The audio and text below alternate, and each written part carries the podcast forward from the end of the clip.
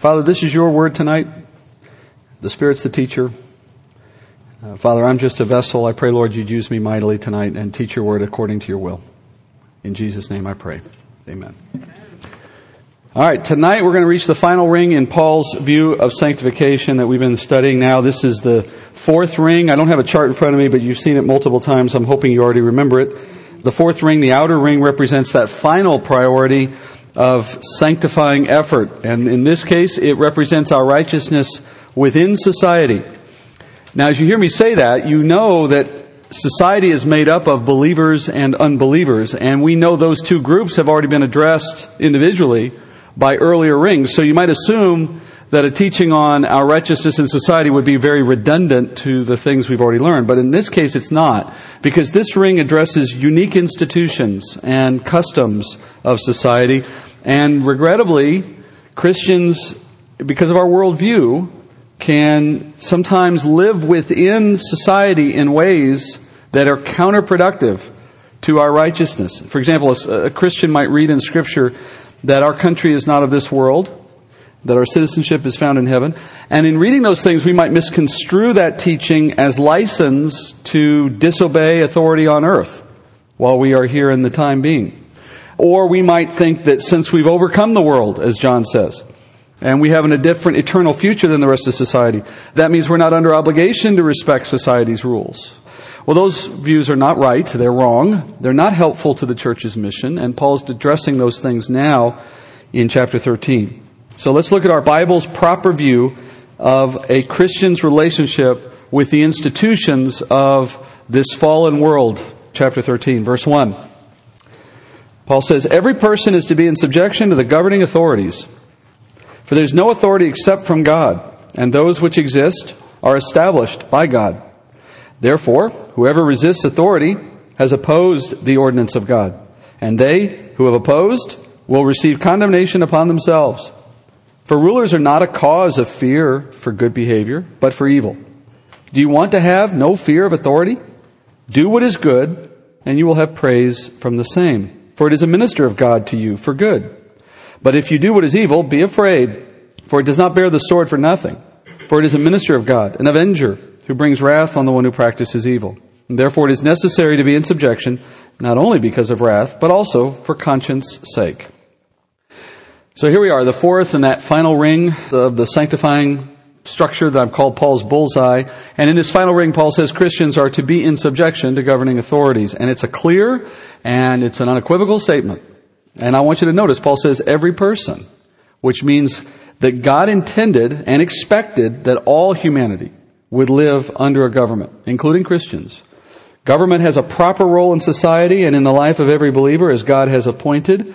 And for the most part, even a you know, elementary student can understand the value of government in its simplest sense. You know, people living together in society, being restrained in their behaviors and guided in their choices by the judgment of a few set over them. How those decision makers are chosen and how they rule and how that rule is regulated. Well, all of those things are obviously of concern when you start talking about government. But regardless of those details, government in, you know, simple terms holds the potential to bring both great benefits and unparalleled risks in society. So in an ideal situation, you have sensible rulers who ensure peaceful and just coexistence for everyone in the society. In the worst cases, you're going to have a government becoming instruments for evil hearts to oppress the society that they manage on a mass scale. But in practice, most governments fall somewhere between those two extremes. But because government holds so much power over all of us. The topic of obedience to government, especially to ungodly governments, will prompt strong reactions from many Christians. When we agree with the governing authorities that we find ourselves under, when we agree with their decisions, we will, you know, support their policies, we'll obey them enthusiastically, typically. But when we object to their decisions, well, then we tend to act in opposite ways. Not just Christians, that's human nature in general, but for the Christian, it can become a point of focus. Just recently with Donald Trump's election, Many on the left objected to his presidency, declaring he's not my president or other such things, right? Christians on the right of the political spectrum have done similar things with previous presidents. But for a Christian, the temptation to reject governing authorities is especially tempting when they stand opposed to our biblical worldview. In the worst cases, we may take our personal objections as license that we can act contrary to law in defense of our biblical principles. And while there are going to be times when acting in disobedience to the law is appropriate for a Christian, those situations are rare and they are specifically addressed in Scripture. And the Scripture that we were talking about in terms of when and, and why is the bullseye again. The very thing we've been studying, and we're going to look at that more closely here in a minute. But first, notice where Paul begins. He does not begin with exceptions. He begins with the rule. Obey government. Our Christian duty requires that we seek every opportunity to obey rather than seeking for the exceptions that permit us to disobey.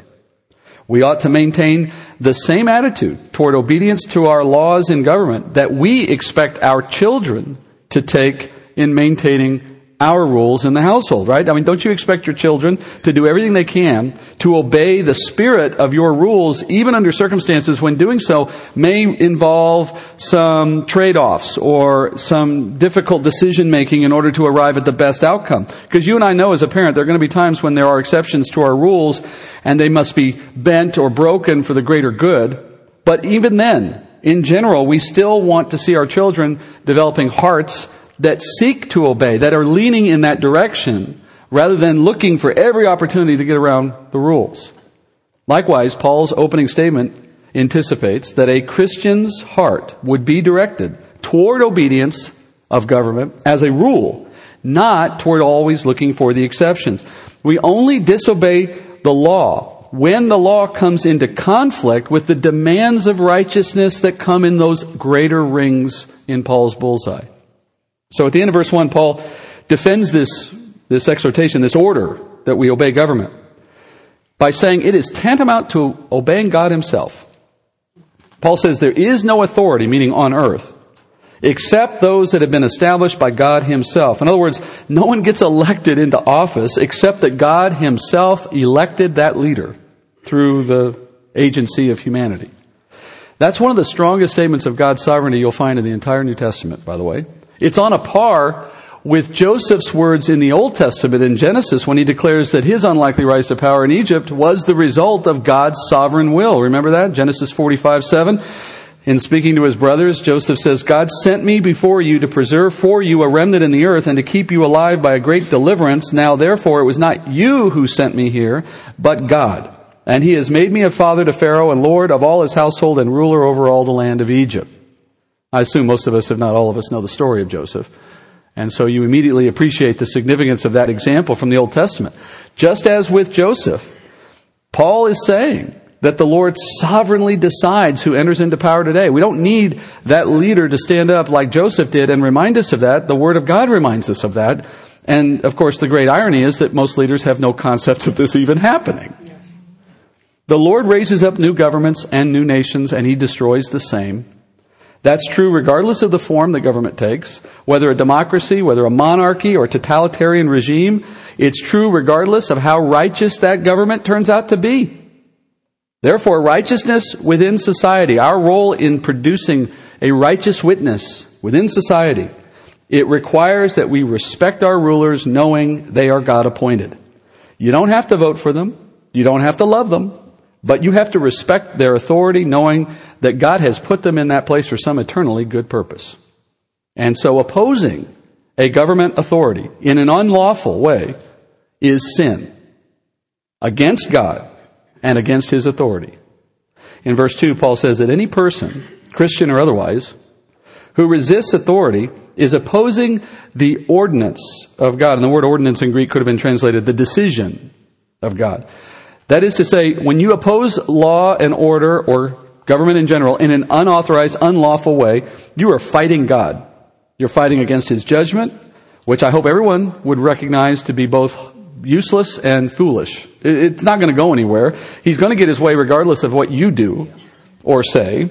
The only thing that your opposition to government will achieve is your own condemnation Paul says in verse 3. And he's referring here to the condemnation that comes to us on earth, not a spiritual condemnation, not the condemnation of our soul. He's just making the obvious point that the Christian who makes a habit of rebelling against government authorities is going to suffer the penalty of law. I mean, you may not get caught the first time, but if that's a habit, you're going to get caught sooner or later. To quote the great philosopher Eric Clapton, I fought the law and the law won. That's what happens. So if you violate the law, even if it's in the name of righteousness, you should expect the authorities to respond. The law will justly condemn you. And when it does, you will be experiencing the judgment of God acting through those government authorities. Paul reminds us in verse 3 that rulers, or we could say government, exists for the good of all society. That's why God brought it into existence. God originally instituted government at the conclusion of the flood in chapter 9 of Genesis. As Noah exited the ark, the Lord granted mankind the right to rule over himself, over other men, and enforce law. And he even permitted men to act uh, in harsh ways to punish lawbreakers, to including the death penalty. I'll read you two verses in which that change is described. Genesis 9 5. The Lord speaking to Noah says, Surely I will require your lifeblood. From every beast I will require it, and from every man from every man's brother I will require the life of man. Whoever sheds man's blood, by man his blood shall be shed. For in the image of God he made man. So with this simple statement, God brought about a major change in society. He instituted the concept of people ruling over other people and carrying out God's justice on God's behalf. And he did this because we were entering a unique period of history. God had just promised Noah following the flood that he would never again repeat the judgment of flooding the world as a means of addressing the rampant sin of mankind. But the sin of men was going to continue and so was its negative effects. And therefore, as mankind repopulated and refilled the earth, God had to have a new way of responding to the sin of the human heart. He couldn't depend on just wiping the slate clean again when everything got out of control once more. So beginning with Noah's family, God said men will now have the right to rule over others and punish evil on God's behalf. And in that way, God was now preparing to work through human government to regulate man's sin and to prevent the unrestrained evil that had led to the flood. And Paul says, that's why, in a nutshell, we are obligated to respect this institution because we need to recognize God's good purpose in ordaining it to begin with. Paul says, if we obey government, we should expect to have praise from society and vice versa. If we don't obey government, we're going to expect to see condemnation. Now, obviously, verses 3 and 4 are giving us a general truth. That is, generally, if you obey government, good things result, and generally, if you disobey government, you're working contrary to righteousness and you should expect its wrath. And in that way, God is working generally through government uh, to give incentive to restrain our evil instincts. Right? I mean, what's the main reason you don't rob a bank? It's not because it's hard. It's because you'll go to jail. Even if you might entertain an instinct of one minute or another to do that, you would stop yourself right away because of the consequences. That's, that's government working right there to restrain evil. You want proof of that? What happens when all the lights, all the power goes off and all the police are out of town? What, what happens? I mean, we see the effect of government in the negative sense immediately. Now, right about now, you and I begin to ask questions about exceptions because it's inevitable as we think about the implications of this, we run into those dark corners of exception in our mind, especially when we're thinking of an immoral government, one that doesn't operate according to these general principles. For example, if we lived in Nazi Germany, would we have to obey Hitler and his government? That would be the first and obvious example everyone uses. Or maybe more contemporaneously, what if we lived in North Korea? Would we have to obey the dictator running that country? Aren't we free to disobey the government when it causes evil to happen instead of good? Well, first, if you assume that a quote, bad government gives you just cause to ignore its authority, I want you to consider where that kind of thinking leads. Who decides when a government is too evil to obey?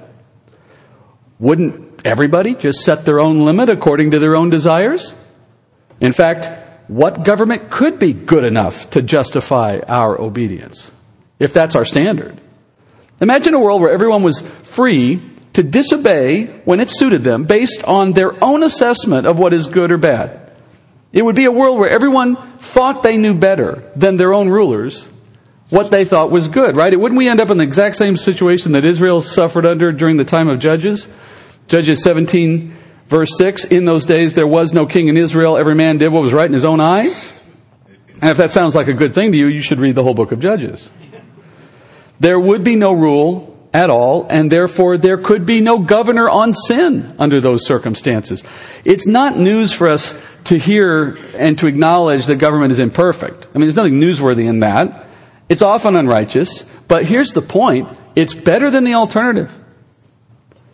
The absence of government is always worse than a bad government. Sin left unchecked, always leads to far more injustice than those created by the worst of governments. Because if you think corrupt government looks evil, look at what happens in places where government completely breaks down. For example, Nazi Germany caused a whole bunch of evil, but its evil deeds would pale in comparison to a world with no government. And as bad as North Korea's dictator is, and of course he's cruel beyond description, people would suffer even more if there was no government. Because even the deeds of the worst despot cannot compete with the unrestrained sin of millions of people doing what is right in their own eyes. Again, you just have to look at what happens in a small community for a few hours on a given night when there's no police power or civil authority after a disaster, for example, or in some other kind of riot situation. You have Hitlers everywhere in their own little way creating mayhem. Governments will never be perfect, and that's not Paul's argument. But in that respect, government is no different than any other dispensation that God has given to us prior to Christ. Following the sin of Adam and woman in the garden, God began to give the world a series of measures, or as we might say, dispensations of His grace, dispensing His grace. And He made these dispensations available to combat the effects of Adam's fall, to combat sin. He gave us the dispensation of human conscience. And then he gave us that of the rule of patriarchs. And then he gave us human government. And then he even gave us his own law through Israel. Each of those dispensations served a role in God's economy, and God required that men respect each for what it was intended to accomplish in its day.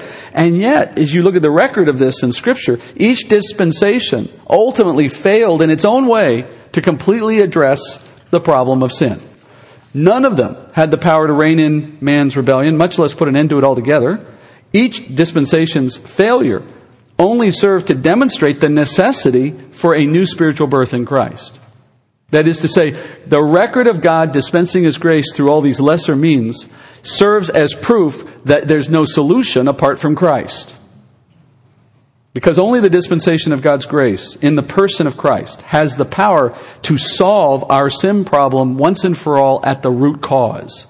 That is the heart, that is evil and disobedient. And even then, as you come to faith, it's only after you shed this sinful body and you enter into the eternal state of heaven before you'll finally be free of it. But in that day to come, in the kingdom, you and I will experience truly perfect dispensations of grace. In that day, you will have a perfect conscience. In that day, you will have a perfect patriarch leading our family in Christ. You will have a perfect government. You will have a perfect ruler with a perfect law. And therefore, you'll experience sin ruled in perfect justice. That's what we're waiting on. In the meantime, guess what you have?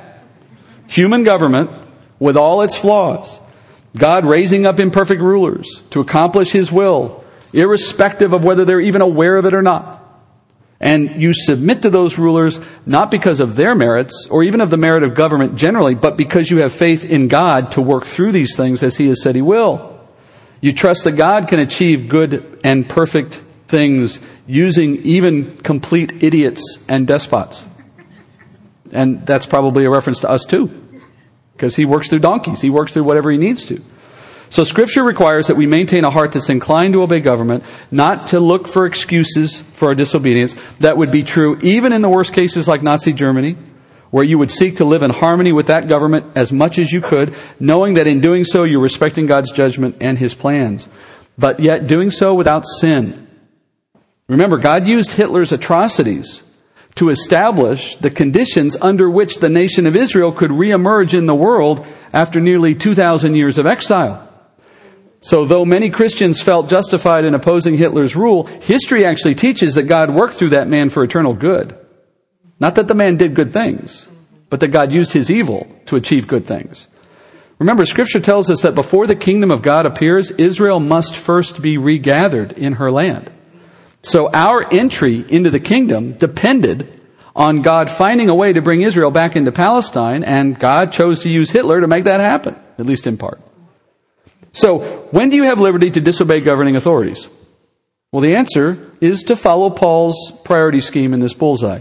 If a governing authority demands that you do something that violates an inner ring's demands, well, then you have to disobey the government.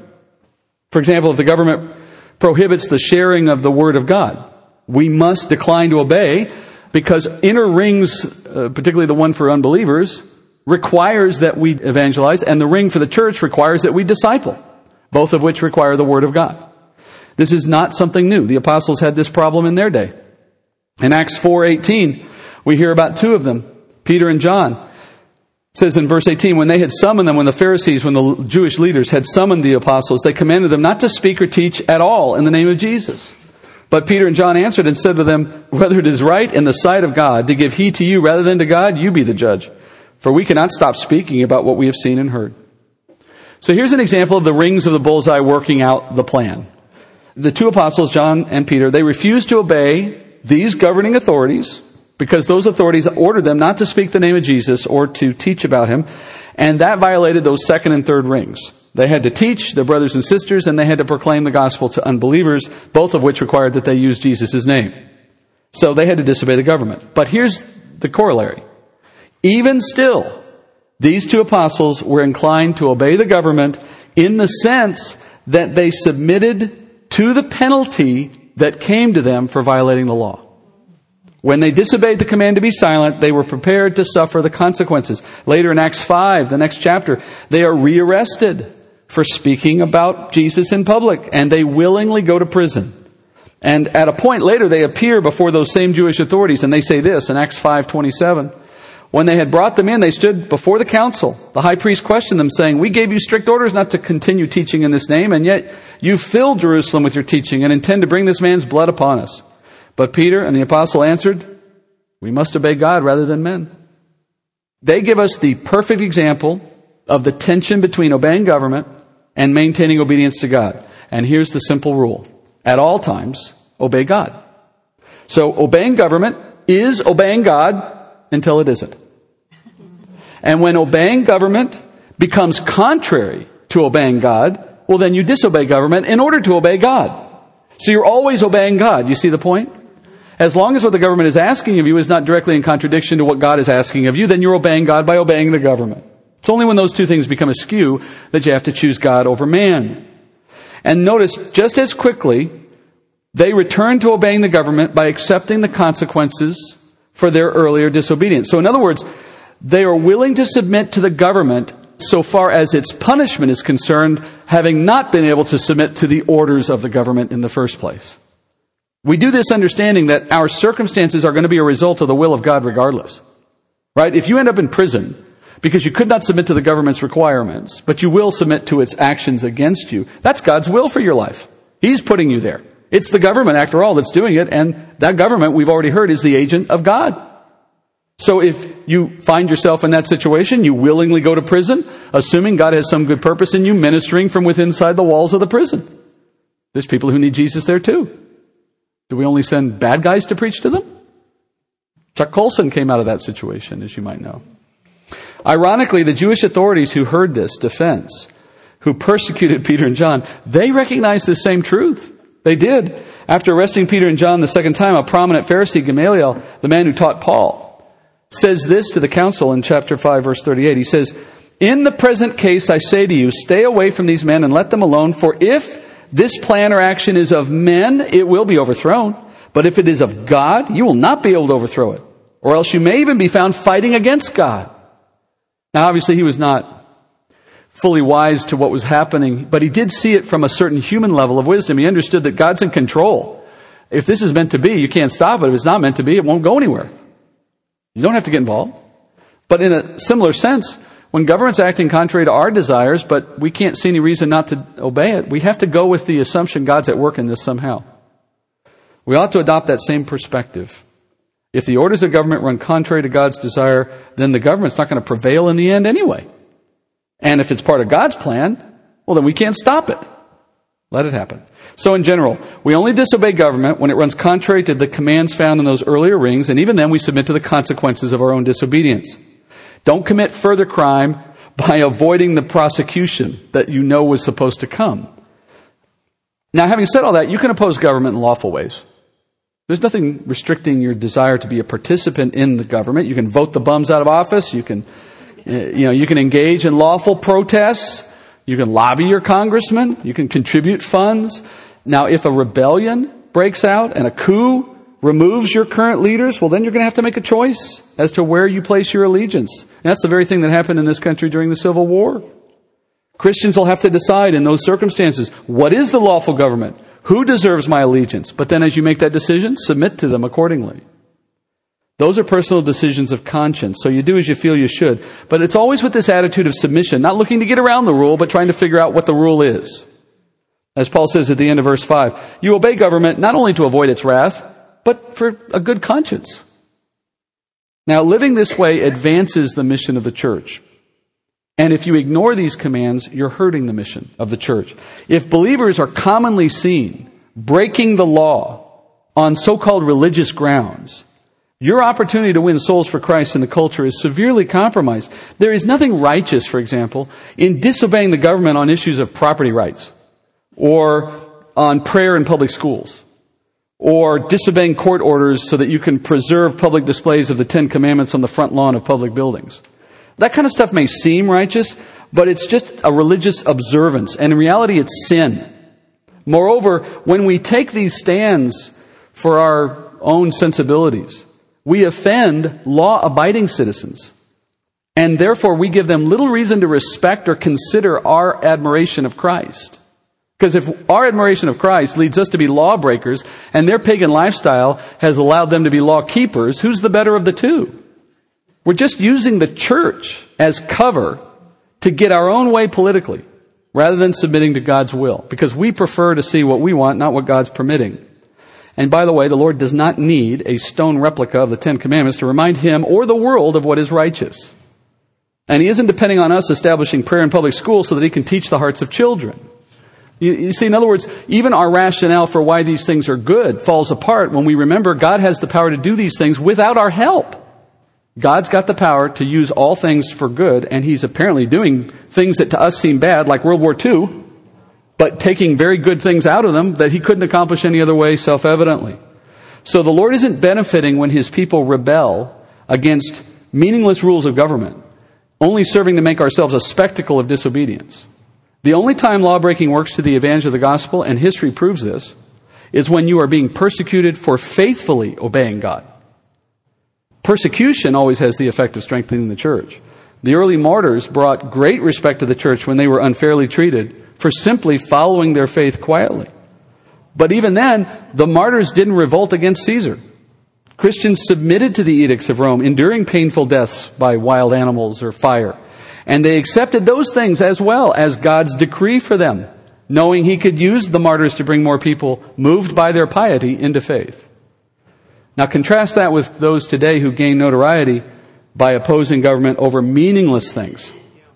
Paul moves forward on, on this idea of living in a Christ pleasing, mission advancing way by elaborating on some very specific situations that touch on some of these key concerns. And look at verse 6. He says, For because of this you also pay taxes, for rulers are servants of God, devoting themselves to this very thing.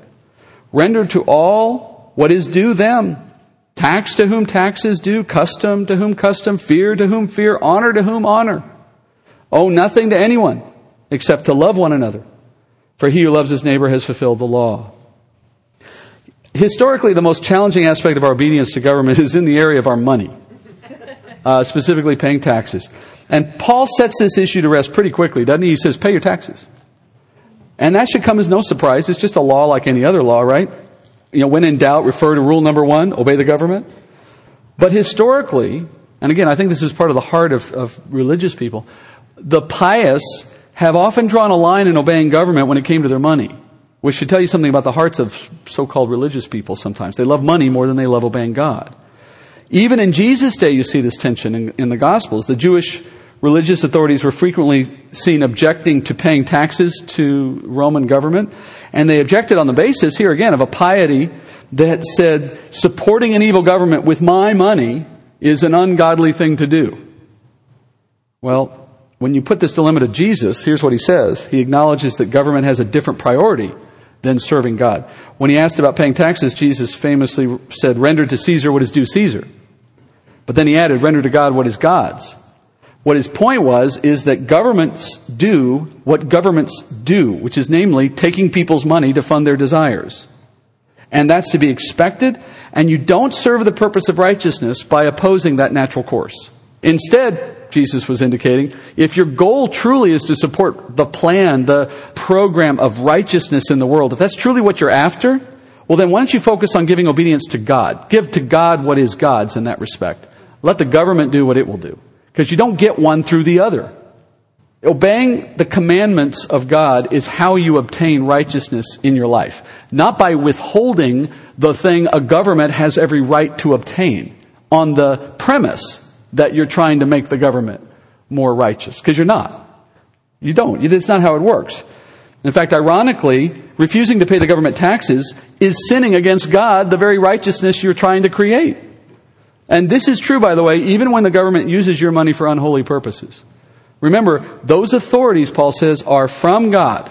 And he holds each person accountable for what they do in their life. You are not accountable for what some governing authority does with your tax dollars. You're accountable for one thing only to obey God's command to give your taxes to the government. After that, it's in their hands. You're not worried if they spend it on things you don't agree with. You're not accountable to God for that. You're not blamed for that.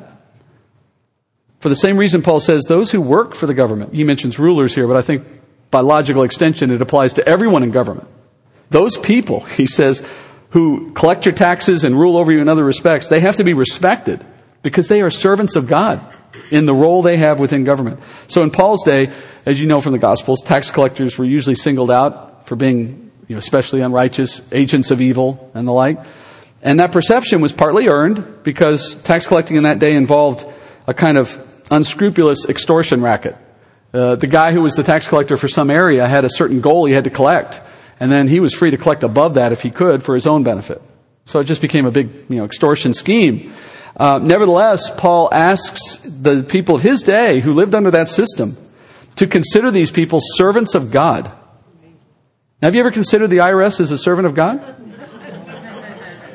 I think, like in Paul's day, most of us probably assume they're working for the other side, but the truth is, that they, in an unwitting, unaware sense, are working the plan of God as they have been appointed. Paul says you need to show those people, and I would take this to mean all government servants, with a little bit of respect considering God's sovereign will in their work. If God has raised up a government, and if He's using it for His purposes, then by definition, those who operate within it are His servants. That's a helpful thing to remember when you're fuming while standing in the long line at the DMV, or you're getting the runaround on the phone with the Social Security Administration or something. I mean, I'm not endorsing poor uh, workmanship or, or service. What I'm saying is, in a sense, when you take your concerns out on the individual, you're opposing God again. Treat those people with respect, Paul says. Because even though they don't understand this, they've, in a sense, devoted themselves to serving God. Wouldn't that be an ironic or interesting conversation to have with some of these people, right? I have to treat you nice. You're a servant of God. And we do this even if they aren't doing it particularly well for our sake, right? That's, that's not conditional. Now, if you take this attitude of respect everywhere you go in society, you're building the platform on which the gospel itself might find inroads. That's the whole point in this, right? Paul says, render to each person what is due them in verse 7. And the word render means to pay, paying something that's owed. So we're not talking about showing somebody a favor. This isn't about, you know, courtesy, being in a good mood for their sake. He's asking us to just do what is expected, just what's required. He says, whether by law or custom or fear or honor bound. So pay your taxes to the government because that's required by law. Give the policeman who stops you respect because that's required by honor and fear. Stand up and put your hand on your heart when you hear the national anthem because that's required by custom. Replace your neighbor's tool if you borrow it and break it. Pay your laborer a fair wage. Give the customary tip for good service. Keep your word.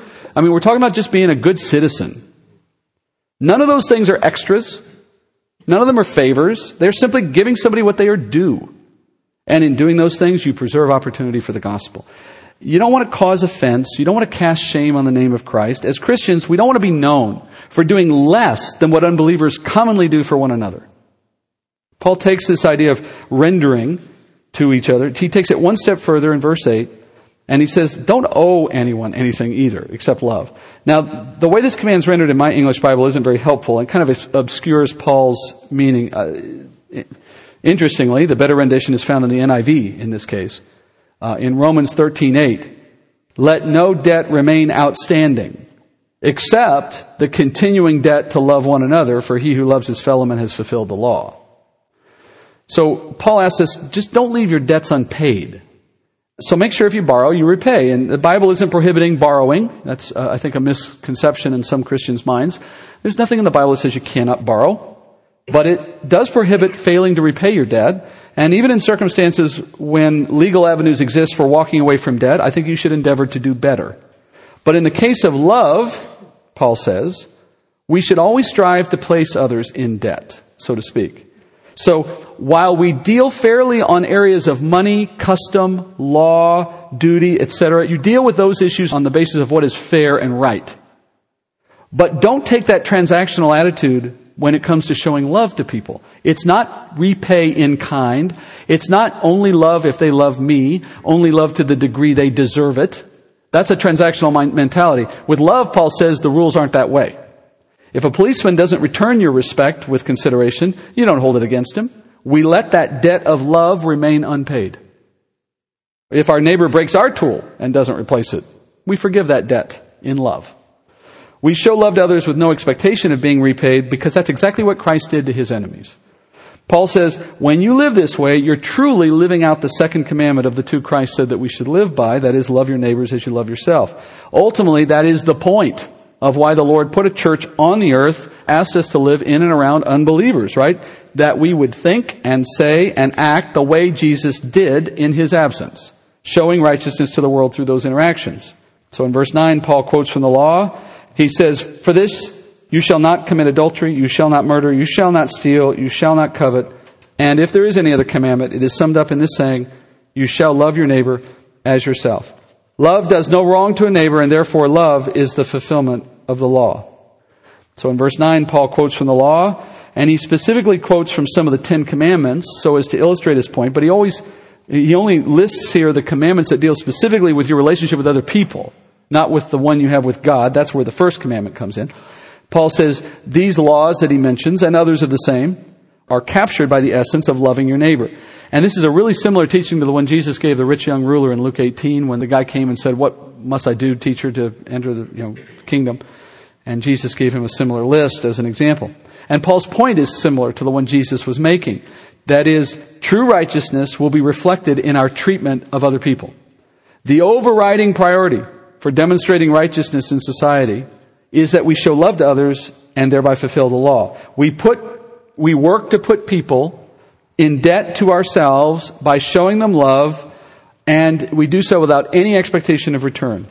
Because love does no wrong to a neighbor, Paul says in verse 10. All right, I'm going to stop there with the summary before we look at the last bit of this chapter. This is now in the notes. It's also available downloaded as part of this lesson. This is the fully finished summary that we've been trying to build out. So the last piece of it regarding righteousness within society, I have a theme that is maintain a respectful place in society to preserve our witness. And the steps of that are obey government as a means of obeying God, render respect and honor to society's laws and customs, show love to the world without expecting repayment. It's pretty simple, hard to do.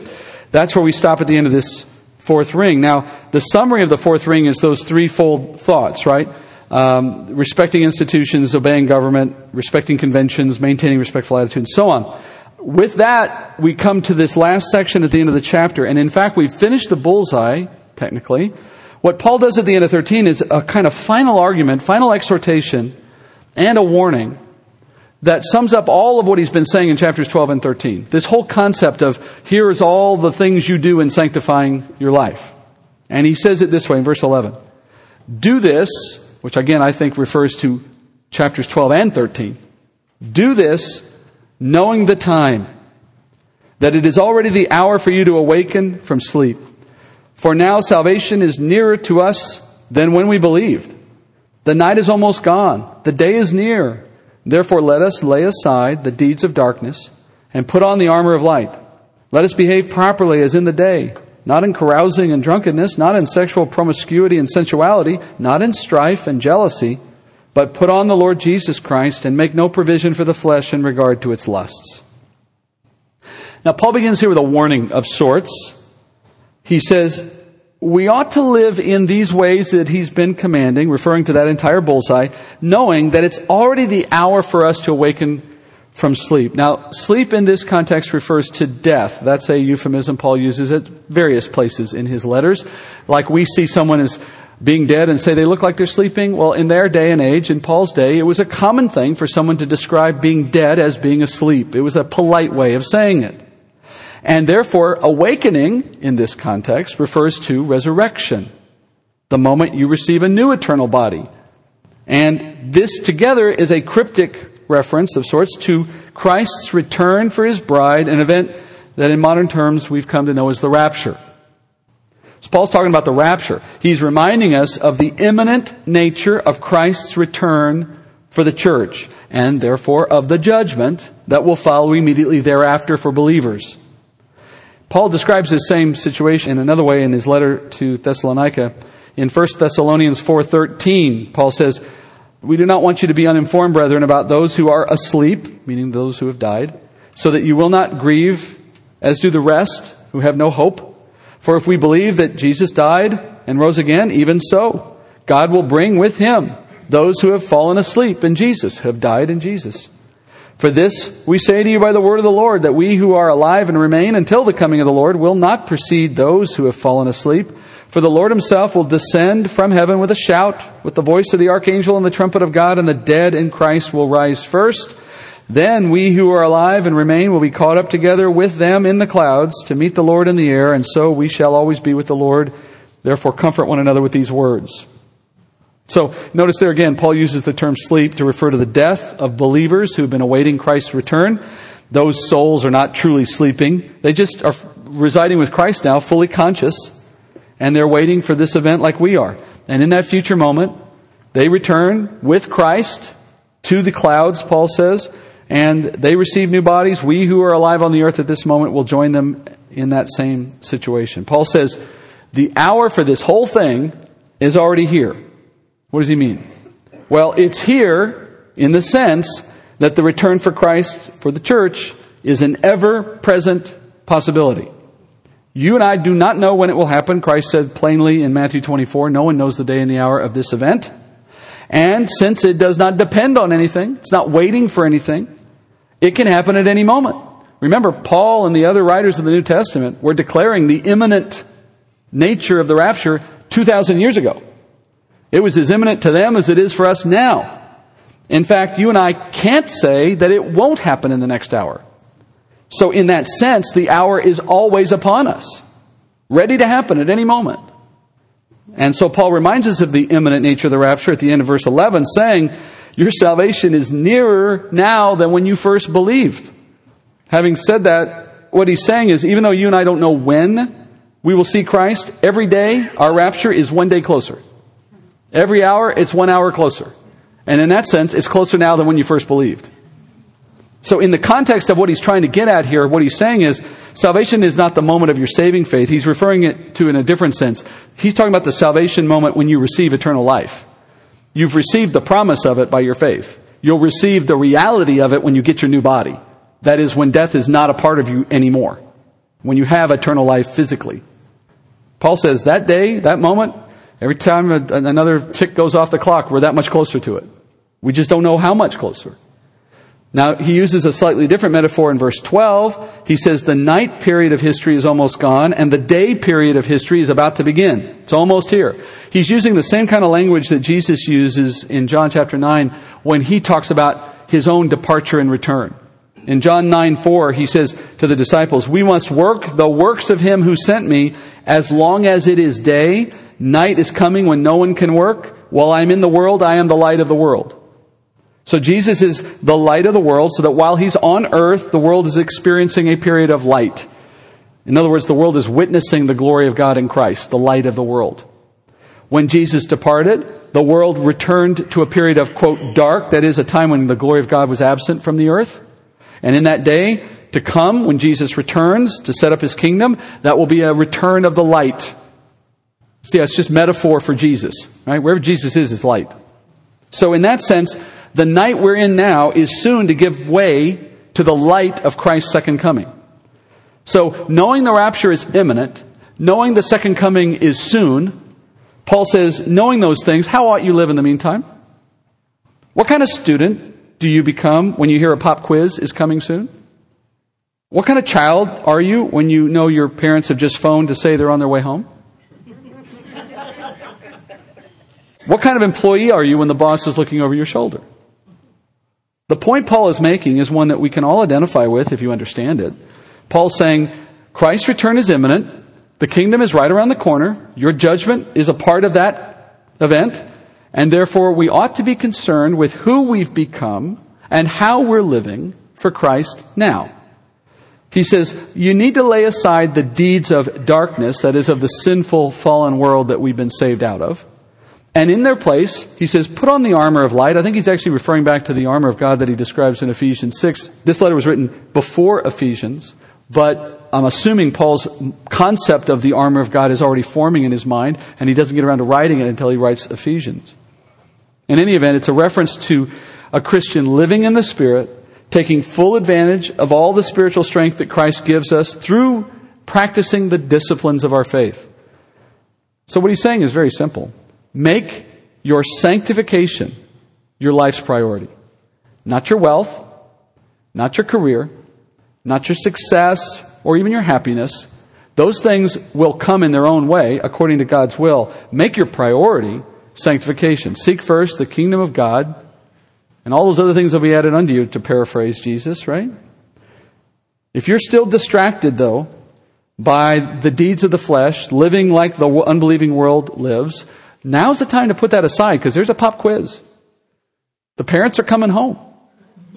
It's time to get serious. It's time to be prepared for Christ. And in verse 13, Paul gives a few of the kinds of examples that, that, that typify living in the darkness, which can contradict living for Christ. They're not all inclusive. These are just examples, but I think he picks these because they're common. They're tempting. Carousing is the Bible's word for partying. Partying is the modern term for debauchery or other forms of out of control self-indulgence. It's wasting time by satisfying your flesh. It's a contradiction with your purpose for living for Christ. It's not preparing you for Christ's return. And should He return while you're in the middle of one of those party activities, it will be to your shame. You know, does that ever cross your mind? I don't know about you. Maybe I'm just the worrisome sort, but I, I think about that. I think about what if Christ came back right now in the middle of what I'm doing right now in this, in this waste of time or in this sinful pursuit or whatever it is? I'm thinking this would be a really bad time for him to come back right now. You know? That should be a motivating factor to cut it out, shouldn't it? You know, the only reason I think Christians give that license to themselves is because they don't think about this at all. It's like they don't want to think about it, right? Closely associated with carousing or, or partying is drunkenness, which is self-explanatory. And let's expand that thought a little. Any addiction holds the potential to derail our lives. It sets us up for potentially a bad result. We're giving our already powerful flesh even greater control over our spirit, and in that way, we're putting our sanctification at great risk. The next two items are also grouped, and for obvious reasons. You got promiscuity and sensuality, and these are just more ways that you can inflame the desires of your flesh, which only serves to interfere with your spiritual progress. Promiscuity is literally the Greek word for bed. That's what it is. Uh, so it's a euphemism in Greek for sleeping around, it refers to someone given over to seeking sexual satisfaction rather than seeking for things they should seek for. And sensuality is just lewd behavior in any form. So if you were to take those words and modernize them a bit, uh, those two words would be comparable to fornication today and pornography, for example. I mean, once again, we're allowing ourselves to become captivated by something, in this case, sexual desire. And in so doing, we're returning to a state of slavery to our bodies that Christ has freed us from spiritually. We're becoming mired in something that wastes our time, it corrupts our witness, it destroys our testimony, it distracts us from more healthy pursuits. You know, just, if anyone's ever been caught up in this stuff, even for a little while, whether it's this stuff or other stuff, you know the effect it has on you. You just, your world kind of closes in around you on this thing for a while. And the rest of the world doesn't matter until you have your satisfaction met in that little thing. And when Christ returns, we're going to regret we spent time in fruitless things like that. Finally, Paul lists strife and jealousy. The problem's the same. Distractions. In this case, strife is, you know, it's settling scores, getting even, winning arguments, worrying about who's winning in your office, worrying about who's winning in some sports arena, thinking about how you're getting the upper hand on your neighbor who's always got the barking dogs or it's this idea that I have to beat other people to win. And then it, basically it's contentiousness. It's caring more about power and respect among people than it is with God. And jealousy in any form is just covetousness. It's desiring for things other than what you already have or what you see other people having. Usually today it's unrestrained materialism or career pursuits, hobbies. You know, the kind of hobby that, what's the IRS's definition? If you don't make money for five years, it's a hobby. There's a lot of people spending a lot of money on things that don't qualify as anything better than a hobby, right? It's just another way to get distracted. Paul says, don't do this stuff. I mean, if you're caught in it, if you've been caught in it, if you're tempted to get caught in it, think twice. Do two things instead. Put on the Lord Jesus, which means live in His commands and by His Spirit, in His Word. Uh, go to Him for these things. Find your need satisfied in Him. Learn what He taught. Live as he commanded. Seek to please him. Concern yourself with what he will say when he returns. Think about the moment of the rapture in the kingdom as truly imminent. And let it drive your thinking and behavior differently. And then Paul says, secondly, make no provision for the flesh and its lusts. That means take whatever steps you need to prevent your own flesh from gaining the upper hand in your life. As Jesus said, if your right hand causes you to stumble, cut it off. Not literally, but he means take whatever measures you need to guard yourself from your own flesh's lusts. You know why? Because the gains in eternity will be worth the loss you're putting upon yourself now. You stand to gain your sanctification. And with that, opportunity for greater reward. That, in, in a nutshell, is what this whole bullseye has been about. I mean, it's not a laundry list. It's a carefully structured way of understanding priorities in life it's a strategy to succeed against your own flesh for the purpose of pleasing Christ. And the degree to which we implement this plan will be the degree to which we succeed in our eternal goals. The Spirit living in us is doing all the hard work. He teaches us, He convicts us, He points us in the right direction. You just have to yield to Him, but that's about turning off the flesh in one way or another, making no provision for it, so that you can follow this prescription, seeking for Christ's pleasure. The hour, as he said, is upon us. All right, let's pray. Thank you, Father, for the reminder of what is soon to come, and we wait for it eagerly, Father. Help us to wait for it better prepared. We pray this in Jesus' name. Amen.